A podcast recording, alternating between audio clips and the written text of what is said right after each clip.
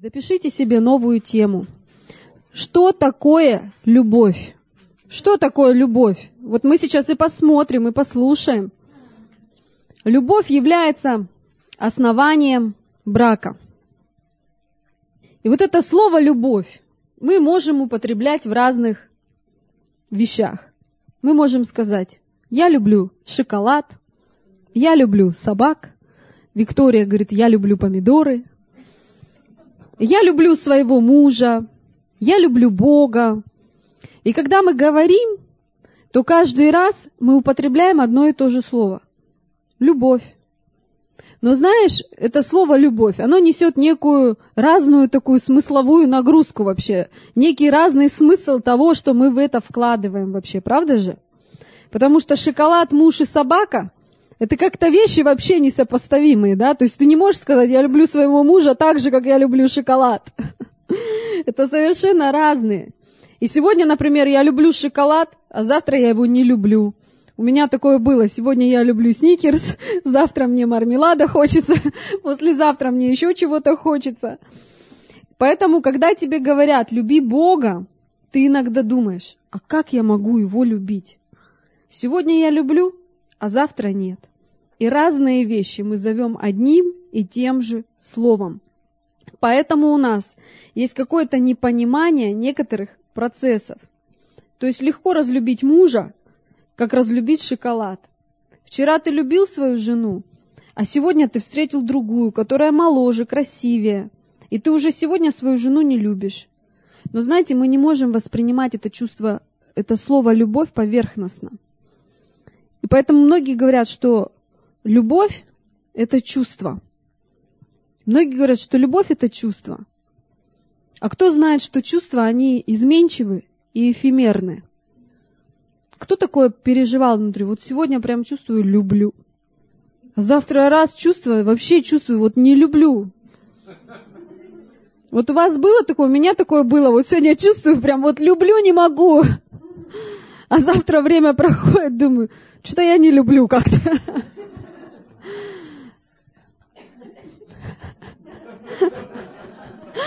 Чувства, дорогие, могут меняться. Чувства сегодня есть, завтра их нет. Поэтому мы с вами сейчас посмотрим, что такое любовь. Какой смысл в это слово «любовь» вкладывает Священное Писание. И в Библии написано, в 1 Иоанна, 4 глава, 8 стих. 1 Иоанна, 4 глава, 8 стих. В Библии написано, что такое любовь. Бог есть любовь. Иоанна, 15 глава, 13 стих. Запишите, Иоанна, 15 глава, 13 стих. Вчера я проповедовала сестрам о том, что такое настоящая дружба. И там вот было вот это тоже место Писания, слова, которые Иисус говорил. Иоанна 15, 13. И здесь говорится: «Нет больше той любви, как если кто положит душу свою за друзей». Нет больше той любви, как если кто положит душу свою за друзей. То есть, другими словами, о какой любви говорит Иисус Христос? Он говорит о наивысшей любви, о совершенной любви. И вот в греческом языке для слова «любовь» есть 4 разных слова и понятия.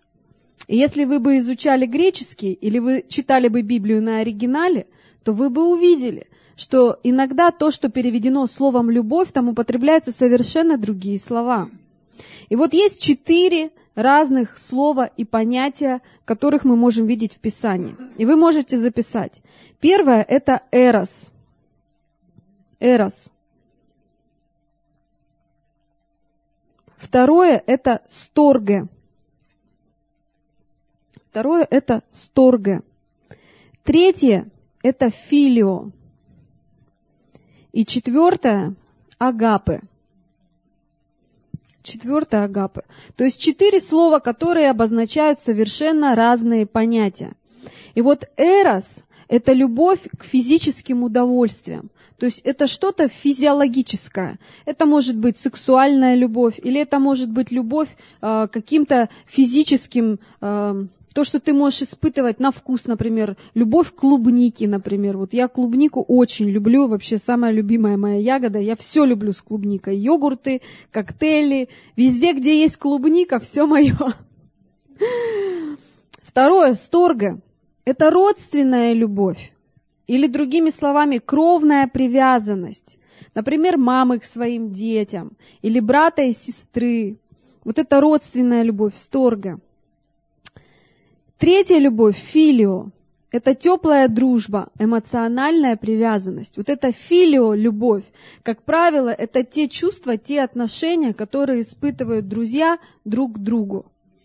Душевная, да, то есть филио, это как бы вот душевная такая любовь, душевная привязанность. И вот все вот эти три вида любви, которые мы перечислили, они все несут внутри себя некое условие. То есть все вот эти три вида любви, они условны. То есть, другими словами, если сегодня пицца плохо пахнет, то я ее сегодня не люблю. Или, например, этот человек мне не является родственником. И если он мне не родственник, то я не буду питать к нему таких же чувств, как по отношению к своему брату или к своей сестре. Филио – это тоже условная любовь, так как дружба, она взаимна. И когда нет взаимности в дружбе, соответственно, и филио тоже нет. Поэтому прошла любовь, завяли помидоры. Знаете, высказывание такое есть. Поэтому все три вот этих вида любви, которые мы сейчас перечислили, это все три вида любви, которые подразумевают некое условие. И вот четвертый вид любви, агапе, это та любовь, которая является безусловной. Вот эта любовь агапе, это та любовь, которой Иисус Христос возлюбил этот мир, что отдал свою жизнь, самого себя, чтобы каждый верующий в Него не погиб. Аминь. И вот это агапе, это безусловная любовь. Или, другими словами, иногда, когда я общаюсь тоже со студентами, и когда я говорю, что любовь – это не просто чувство и эмоции, что любовь – это некое решение. И они не могут понять, они не могут осознать этого, что значит, что любовь – это решение, ну как так? То есть любовь – это же все-таки чувства какие-то. Конечно, когда мы вступаем в брак, когда мы выходим замуж, когда мы женимся, конечно же, мы испытываем какие-то чувства, какие-то эмоции, какие-то переживания. Но знаешь, сегодня ты можешь испытывать эти чувства, эти эмоции, знаешь, на самом пике вообще своих вот каких-то впечатлений, каких-то физических переживаний. Но когда проходит год, когда проходит 2, когда проходит 3, 4, почему так часто мы говорим «не спешите»? Никогда не спешите бежать куда-то вперед паровоза. Сначала постройте дружбу, постройте отношения, посмотрите друг на друга. И знаешь, сначала, если у людей внутри загорается страсть, и они бегом на этой страсти, как это происходит в мире? Все, вспышка вспыхнула, люди съехались, там все между ними произошло.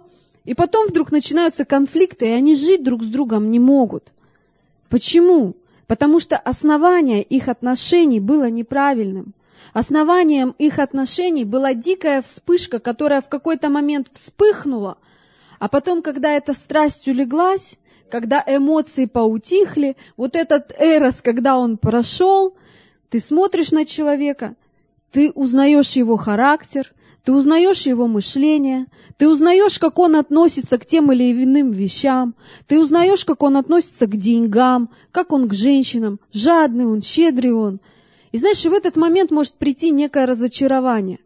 И ты можешь подумать, и что я вообще нашла в этом человеке? И зачем я вообще, для чего я все это начинала? И люди расходятся и расстаются.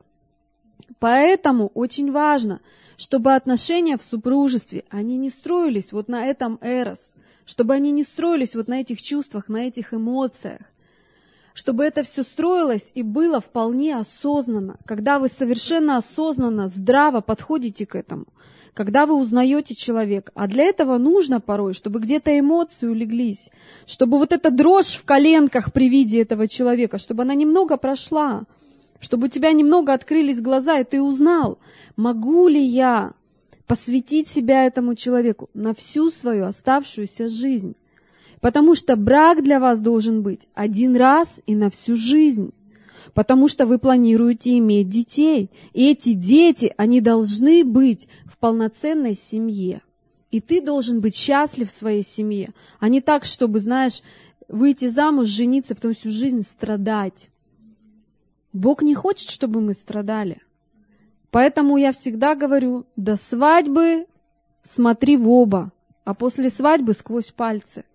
Если ты до свадьбы в оба не смотришь, то, знаешь, после свадьбы не подходи ко мне и не говори, что-то я, видимо, это не мой человек, что-то я поспешил.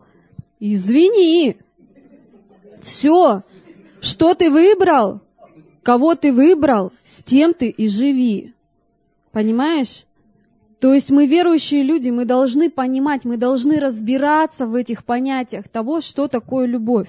Вот поэтому мы с вами здесь сегодня и собрались, чтобы нам не делать поспешных решений, чтобы нам не торопиться где-то в наших отношениях, чтобы мы понимали, какой смысл вообще Бог вкладывает в это понятие «любовь». Что я сегодня люблю клубнику, завтра шоколад люблю, сегодня люблю своего мужа, а завтра он меня не устраивает. Поэтому... та любовь, о которой говорит Иисус Христос, это безусловная любовь.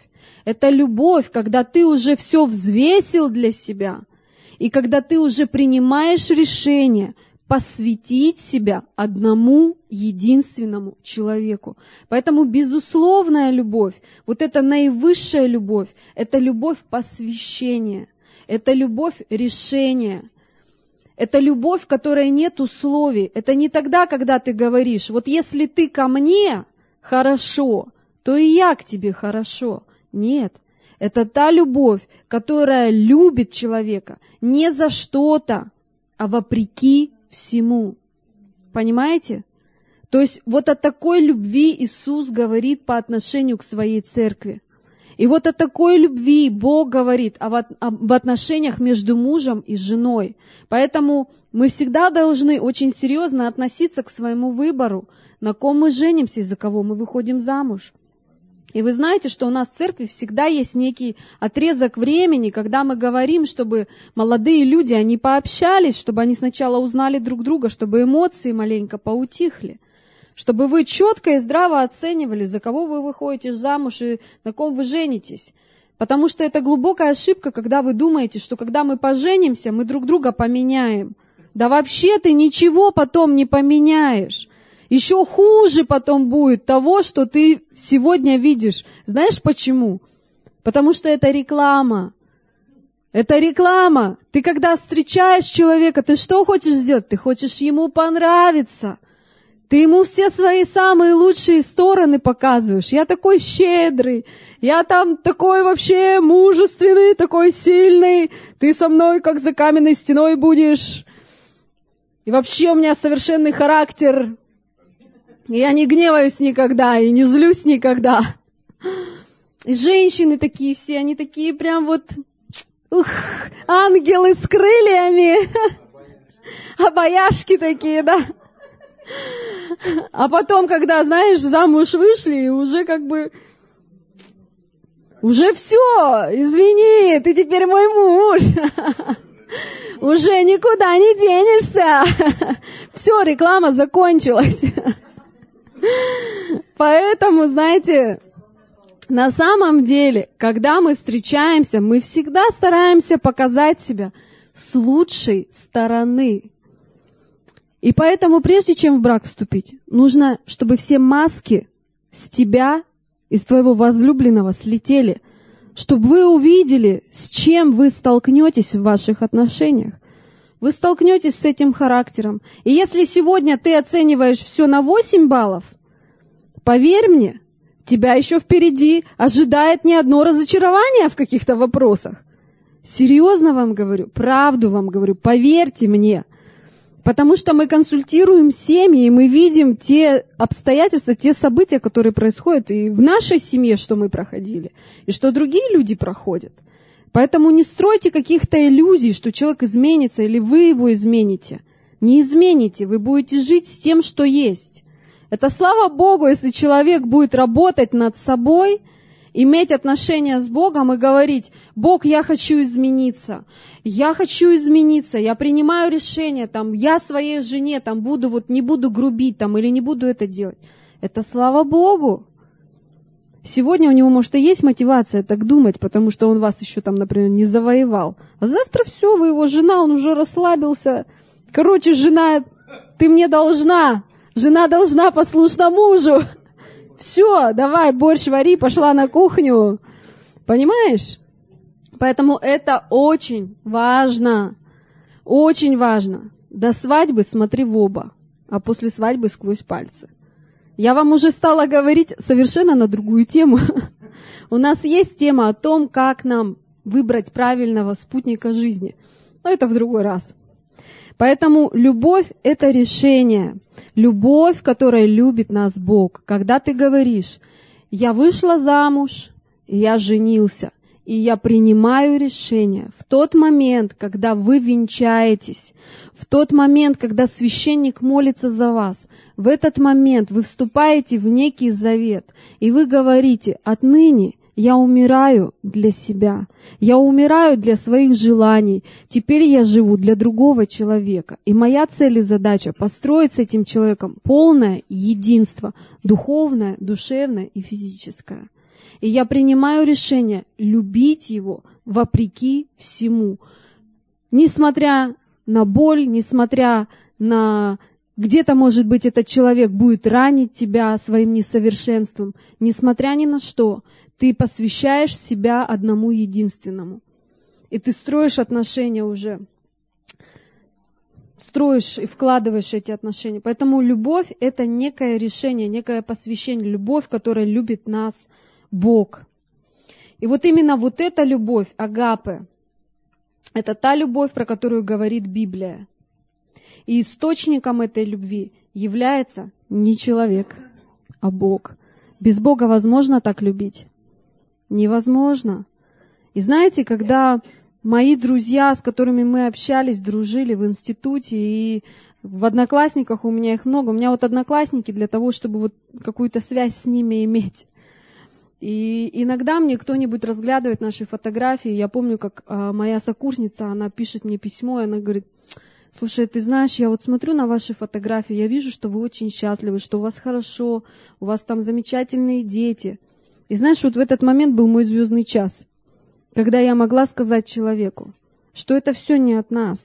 Это потому, что Бог дает нам способность строить эти отношения, прощать, уступать, сокрушаться, смиряться, возможно, где-то ошибаться, падать, но при этом продолжать идти дальше, продолжать строить отношения.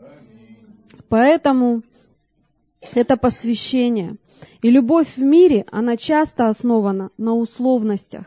И такая любовь, она не выдержит испытаний. Но важно, когда тебя любят не за что-то, а вопреки всему. Поэтому только Бог дает нам способность любить этой совершенной, безусловной любовью. Он этот источник. Аминь. И только такая любовь способна сохранять супругов вдвоем. И брак строится на осознанном решении посвятить себя одному человеку.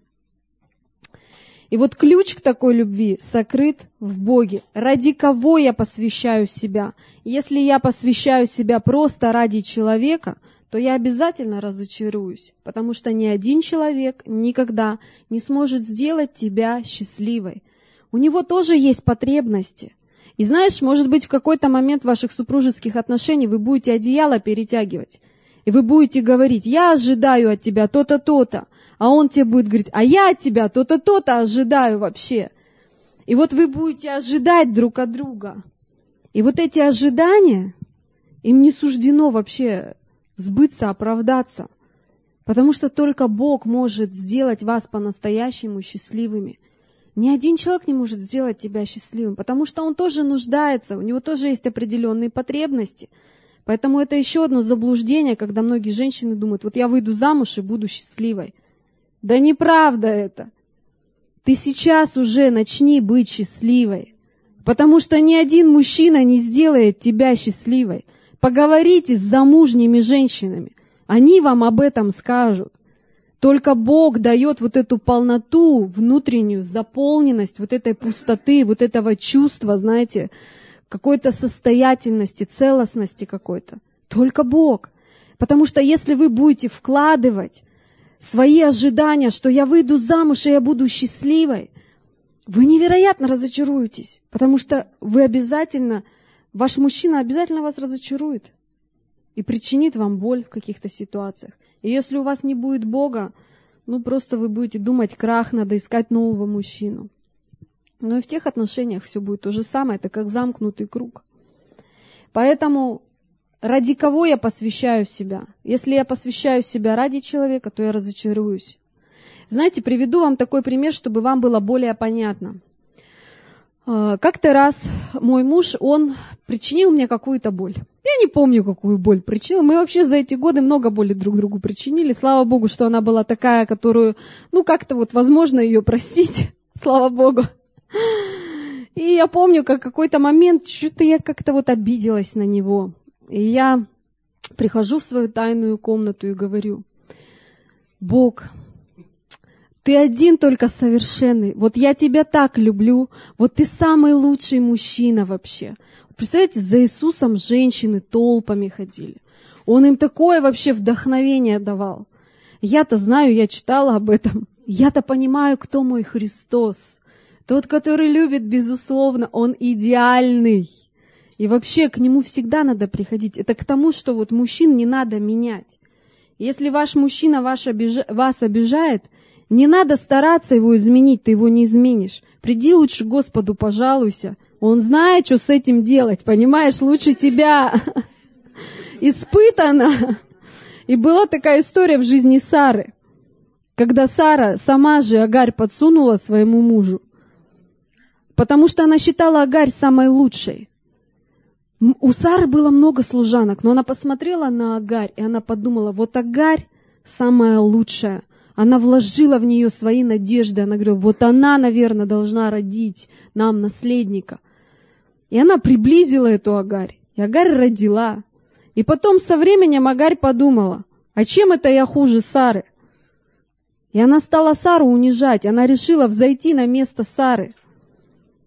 Сарина ошибка была. Это ее было неверие Богу. Ей не нужно было своему мужу Агарь подсовывать.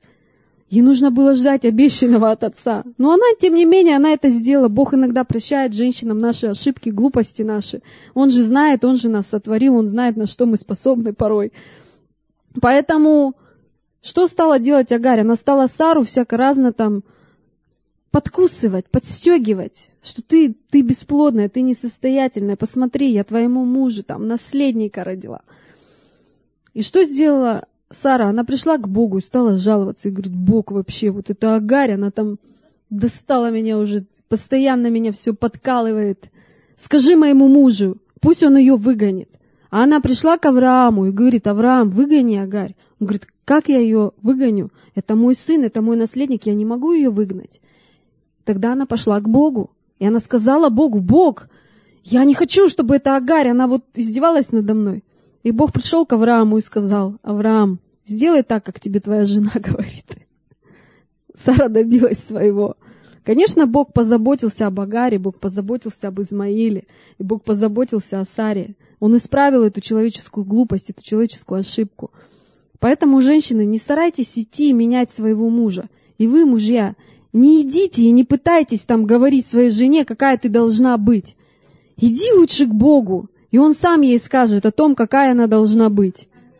Понимаете? Это самый лучший инструмент. Проверено опытом. Поверьте мне, мы это проходили. И однажды, когда мой муж причинил мне какую-то боль, и я говорю такие слова. Говорю: Иисус, Ты самый лучший, Ты самый совершенный. И я ему говорю: я Тебя так люблю, я Тебя так люблю. И знаешь, Бог иногда так просто говорит. Просто мысль приходит, и Он иногда тихим голосом говорит: но если вы любите Меня, то и заповеди Мои соблюдаете. Если я не могу свои чувства подчинить и свои эмоции своему мужу, то Богу их я подчинить могу. Потому что Бог для меня что-то особенное, что-то ценное, что-то совершенное. Это любовь агапы. И если Бог мне сказал, что если ты меня любишь, соблюдай мои заповеди. А что Он говорит в своих заповедях? Прощайте, благословляйте обидчиков ваших. И я говорю, хорошо, Господь, раз Ты мне это говоришь, потому что я люблю Тебя, я принимаю решение простить своего мужа. И после тайной комнаты я выхожу, и у меня мир на сердце, и у меня все хорошо. И я говорю, я больше на тебя не сержусь, я тебя прощаю, но я делаю это не ради тебя, а я делаю это ради Господа, потому что Он такой прекрасный, Он такой совершенный, Он мне сказал, что если я Его люблю, то я должна соблюдать Его заповеди. Если я не могу подчинить свои эмоции и чувства человеку, то я могу подчинить свои чувства и эмоции Богу. Вот в этом и есть благодать. В этом и есть благодать для тех семей, в жизни которых Бог на первом месте. Если для тебя Бог на первом месте, то в твоей жизни будет благодать прощать и будет благодать строить. Аминь. Поэтому настоящая любовь – это та любовь, источник которой мы находим в Боге, в наших общениях, в наших отношениях с Богом. Мы в Боге меняемся, мы в Боге преобразовываемся, становимся лучше. Вы думаете, я такая идеальная? Я вам сейчас про мужа всю своего говорю. Я тоже не идеальный человек. Но знаешь, я себя иногда оправдываю. Мы женщины, мы цикличные, нам иногда можно... Но тем не менее, Он тоже прощает меня, Он тоже где-то наступает на свои эмоции, амбиции, и приходит, и прощает меня. Никогда не открывайте глубоких эмоциональных переживаний, каких-то тайн другому человеку, если для вас это не жених и не невеста. Знаете почему? Потому что вот эти вещи строят привязанность. Это неправильно. Иногда люди только-только начинают дружить, они только познакомились. Знаешь, только начинают дружить, даже в церкви люди начинают строить отношения. Я всегда говорю, если вы еще, как, знаешь, 2 месяца, если вы еще даже дружбу не построили, а уже начинаете рассказывать о каких-то своих интимных подробностях своей прошлой жизни, вы рухнетесь просто. Это опасно, совершенно. Поэтому никогда так не делайте. Вот то, что пастор сейчас вот рассказал, никогда так не делайте. Эмоциональную, душевную связь нужно строить только тогда, когда вы уже определились, что я за этого человека выйду замуж, что я на ней женюсь. А вот так с каждым, там, 1, 2, и вы вот такую глубину свою рассказываете, никогда этого не делайте. Это опасно. На самом деле, серьезно вам говорю. И когда вы строите отношения, когда вы с кем-то знакомитесь, держите дистанцию, не сокращайте дистанцию, не надо торопиться. Знаете, что часто многие люди делают? Вот даже в Господе. Они еще друг с другом, еще там толком друг друга не знают, а они уже все, они уже говорят там о своем каком-то прошлом сексуальном опыте, о том, что ты любишь, а что тебе нравится, еще о каких-то планах. Это вообще неправильно. Держите дистанцию до определенного момента, до определенного времени, потому что вы можете упасть. А если вы перейдете вот эту грань, когда начинают целоваться, там, обниматься, 2-3 недели прошло, они там уже целуются вовсю, обнимаются, да вы поймите, вы у себя воруете. Вы реально воруете у себя. Когда придет брачная ночь, а что тебе дать-то? Удивить тебе уже нечем. И знаете, я иногда смотрю вот на некоторые супружеские пары, которые, вот они женятся, ну вот сейчас много же таких, которые женятся, да, в белом платье, они там номер себе заказывают. Думаю, а что ты номер себе заказываешь? Ты уже год там, 2 года там и 3 года уже живешь с этим человеком. Чем он тебя там удивит в эту брачную ночь? Для тебя это вообще не таинство. Ну, если какое-то пособие с собой возьмет, там, я не знаю, осенит его там чем-то. Понимаете, ценность в чем? Ценность в том, что ты хранишь себя.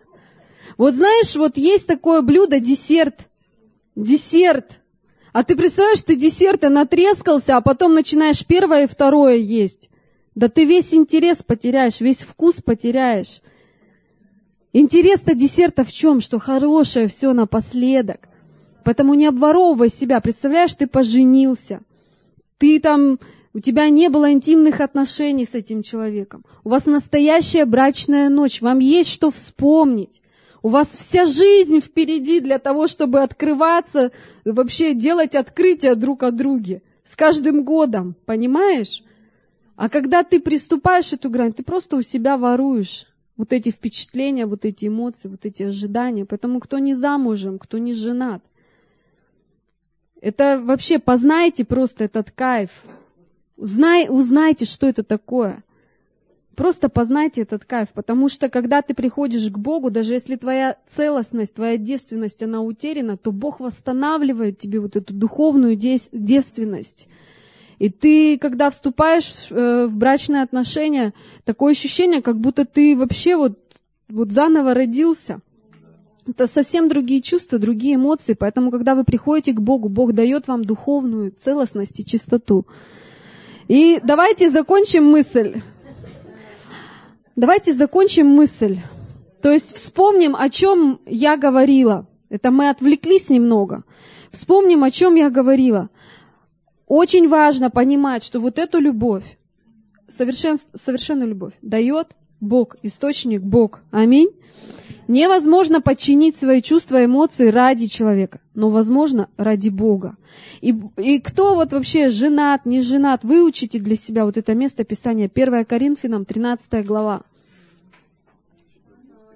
1 Коринфянам, 13 глава. Что такое любовь?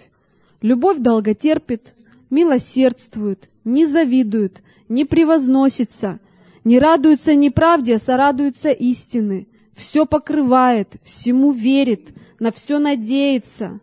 Понимаете? Вот это настоящая любовь. Запомните это место Писания, выучите это место Писания. И всегда знайте, что это то, что вам необходимо в ваших супружеских отношениях.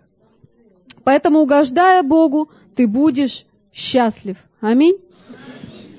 И мы сегодня не успеваем, конечно же, поговорить о том, какие роли Бог предназначил в браке для мужчины и женщины, и мы закончим вот такой вещью. Наверное, да, может быть, это будет следующую субботу, может быть, это будет через субботу. Но, знаете, я еще хочу одну вещь такую вам сказать. Помните историю про Исаака и Ревекку? Давайте откроем Бытие, 24 главу. Помните историю про Исаака и Ревекку? Это к тому... Что такое любовь? Что любовь – это некое решение, некое посвящение. Знаете, как Исаак вообще женился? Его отец Авраам послал слугу и сказал: «Моему сыну пора жениться, приведи ему жену». Представляешь, слуга идет и думает: «Мне надо вообще хозяину жену привести». Вот как это сделать? Без Бога невозможно. И он начинает молиться и говорит: «Бог, дай мне понять, с кем ты благословляешь моего хозяина, Исаака, какую жену ты ему хочешь дать». И ему мысль такая приходит: вот если я сейчас приду вот в это селение, а Авраам послал его туда, откуда он, в свою семью, в свой дом, туда, откуда он вышел. И вот этот слуга, значит, идет и говорит: вот та женщина, которая мне даст пить, и еще 10 верблюдов моих напоит, это будет знак от тебя, Господь». Всегда спрашивай знака у Господа. Представляешь, 10 верблюдов напоить. Знаете, сколько пьет верблюд? Очень много. Одно ведро только 10 литров, да? А он, по-моему, там не одно ведро пьет. То есть это очень сложно было, это очень тяжело было. И вот выходит Ревекка, красивая девушка, и она там верблюдов напоила, ему пить дала. Для него это было знаком. Да, Елизар его, по-моему, точно зовут. Елизар. Да, и его напоила, и верблюдам его дала. И он понял, что это та девушка, с которой Бог благословляет Исаака. И что, значит, дальше происходит? говорит он Ревекке, рассказывает эту историю, вот там моему хозяину жена нужна, вот пойдем со мной, вот как бы Бог на тебя указал, ты вот эта жена, если ты согласишься, пойдем со мной. Она говорит, хорошо, ладно, принимаю, что это от Господа, пойдем с тобой. И вот она, значит, приходит, и раб же сказал Исааку, что все сделал. И 67 стих. «И ввел ее Исаак в шатер Сары, матери своей, и взял Ревекку, и она сделалась ему женою. И он возлюбил ее, и утешился Исаак в печали по Саре, матери своей». То есть интересно так получилось. Там не сказано, что Исаак сначала влюбился в Ревекку, а потом она стала его женой, и он с ней имел вот эти брачные интимные отношения. Здесь вообще как-то все по-другому.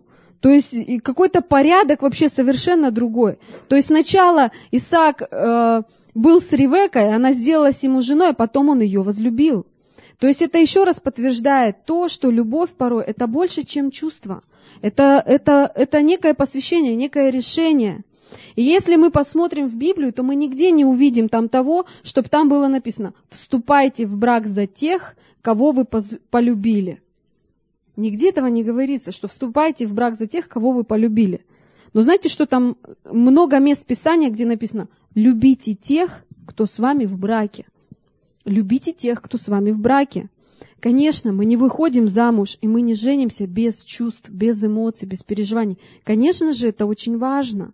Это очень важно. Но я хочу сказать вам такую вещь, что порой Бог может показывать тебе человека, и у тебя не всегда сразу могут быть какие-то чувства, какие-то эмоции. У меня не было каких-то чувств, эмоций по отношению к своему мужу. Я говорю, потому что у меня совсем другие представления были. Я там видела голубоглазого какого-нибудь европейского типа парня. Но Бог сделал все наоборот. И знаешь, когда Бог стал мне говорить о моем муже и делал разного рода знаки, и где-то я просто думала, Господи, ты серьезно так думаешь? Мне правда стоит с ним вообще пообщаться? Ты считаешь, что между нами вообще какое-то соответствие есть? И знаешь, я где-то делала просто какие-то шаги по вере. И я встречалась с ним, я общалась с ним. И вот когда мы общались, мы видели друг друга в церкви, мы знали друг друга в церкви, но на расстоянии мы никогда не общались с ним близко. Но когда мы стали общаться, когда мы стали проводить время вместе, то тогда Бог показывал, что действительно это то, что тебе нужно. Это то соответствие, которое нужно и необходимо тебе. Бог больше меня знает, что мне нужно. И когда я вышла замуж, я потом поняла, я думаю, Господи, как ты вот эти вещи все усмотрел? Потому что мне именно такой муж и нужен был. Вот мне именно такой муж и нужен был, понимаешь? То есть Бог дальше смотрит гораздо, дальше, чем ты смотришь. Поэтому всегда советуйся с Господом, всегда спрашивай у Господа. И здесь также произошло. Другими словами, почему так получилось? Потому что Бог привел Ревекку к Исааку. Всегда надо спрашивать у Господа. И сказано, любите тех, кто с вами в браке. Возможно, конечно, чувства, эмоции, они присущи нам. Но очень важно, чтобы мы не строили основания своих отношений на чувствах и эмоциях. Сегодня они есть, завтра их нет, сегодня люблю, завтра не люблю. Это не то, на чем строится брак. И очень важно исключить в семье такое понятие, как развод. Прими для себя решение, когда ты выйдешь замуж или когда ты женишься. Закрой свой рот для того, чтобы говорить, я с тобой разведусь, да все, разводимся. Забудьте это слово раз и навсегда, потому что каждый раз, когда вы высвобождаете это слово в духовный мир, вы тем самым грешите против Бога, и вы разрушаете то, что Бог совершил. Ты пророчествуешь просто в свой брак, в свои отношения. И дьявол, и враг это может использовать. Поэтому забудьте вообще это слово навсегда. Если вы уже в браке, а если вы еще не в браке, просто забудьте для себя. Все, разводимся. Для тебя вообще нет такого слова. Ты в завете, ты в отношениях с этим человеком, независимо от того, есть у тебя чувства или нет чувств. Знаешь, есть много способов, как эти чувства снова поднять. Многие думают, у меня уже такой страсти нет, таких эмоций нет. Да я вам скажу, можно такую страсть, такие эмоции переживать в браке. Потому что ты знаешь этого человека уже долгое время. Да просто прояви фантазию. Сделай что-то в ваших отношениях так, что вам вообще круто будет вместе, чем с кем бы то ни было другим. Все возможно. Все возможно. Просто нужно прилагать усилия. И это некоторые ключи, о которых мы с вами как-нибудь поговорим. Аминь. Поэтому очень важно исключить в семье такое понятие, как развод, и принять решение, что мы женимся один раз и навсегда. И тогда, когда возникают какие-либо ситуации и конфликты, и мы понимаем, что мы не разведемся, тогда мы начинаем искать какие-либо точки контакта. И это очень оздоравливает брак. То есть ты понимаешь, куда нам деться вообще с этой подводной лодки? Я понимаю, я говорю: Бог, спасибо тебе, что ты забросил нас за 5000 километров. Серьезно вам говорю, мы бы уже развелись давным-давно, если бы мы не служили Богу, если бы мы не проповедовали, если бы мы не исполнялись Божьим присутствием. Мы бы уже давным-давно развелись, потому что с нашими темпераментами порой это очень сложно, потому что мы оба любим что-то сказать, что нам нравится, что нам не нравится. Мы два лидера в семье. И здесь нужна мудрость нам, женщинам, чтобы тоже подчиняться этой власти. Но про власть мы в следующий раз поговорим. Аминь. Вы что-то получили вообще для себя сегодня? Знаете, я бы хотела, чтобы вы просто чтобы для вас это было неким основанием. В следующие разы мы поговорим о том, какую роль вообще Бог предполагает в семье для мужчины, какую роль Бог предполагает в семье женщине. И я думаю, что у нас будет возможность, и мы периодически будем проводить семинары, где мы будем уже говорить о каких-то ключах, как разрешать конфликты, как правильно общаться, как в финансовой сфере, то есть как нам финансы в семье правильно распоряжаться. То есть очень много разных тем. Но сегодня я очень хотела бы, чтобы вы для себя вот этот фундамент, вот это основание построили, чтобы вы четко и серьезно понимали, как Бог смотрит на брачные супружеские отношения. Что это такое? Что это очень серьезно. Это то, что строится. Это не то, что само по себе. Сами по себе только сорняки на грядке растут. Поэтому супружеские отношения — это труд, это вложение. Аминь. И давайте помолимся сейчас. Аллилуйя, Господь. Отец, мы благодарим Тебя за то, что Ты научаешь нас, за то, что через Слово Свое Ты говоришь к нам, что Ты имеешь для нас, как Ты смотришь на брачные отношения, что Ты открываешь для нас, что такое настоящая любовь. И мы благодарим Тебя, великий и славный. Бог, пусть наши семьи, они будут самые счастливые, Господь. Пусть наши дети будут самые счастливые, Господь. Пусть та любовь, которая есть в наших семьях, она будет живым свидетельством для всех неверующих супружеских пар, Господь. Чтобы Ты дал нам мудрость, чтобы мы могли служить, и чтобы мы были солью и светом для этого общества, чтобы мы просто несли Твое послание, Твою целостность, Твою чистоту, Господь. Чтобы наши дети, они росли в атмосфере любви, в атмосфере принятия, где у них есть и мама, и папа, Господь. Во имя Иисуса Христа пусть Твоя благодать будет на всех семьях нашей церкви, Господь. Пусть мы будем жить по Слову, как Слово Твое говорит, что любовь, какая она должна быть в наших семьях, во имя Иисуса Христа. Пусть будет Твоя благодать, Отец, и мы благодарим Тебя за все. Во имя Отца и Сына и Духа Святого. Аминь.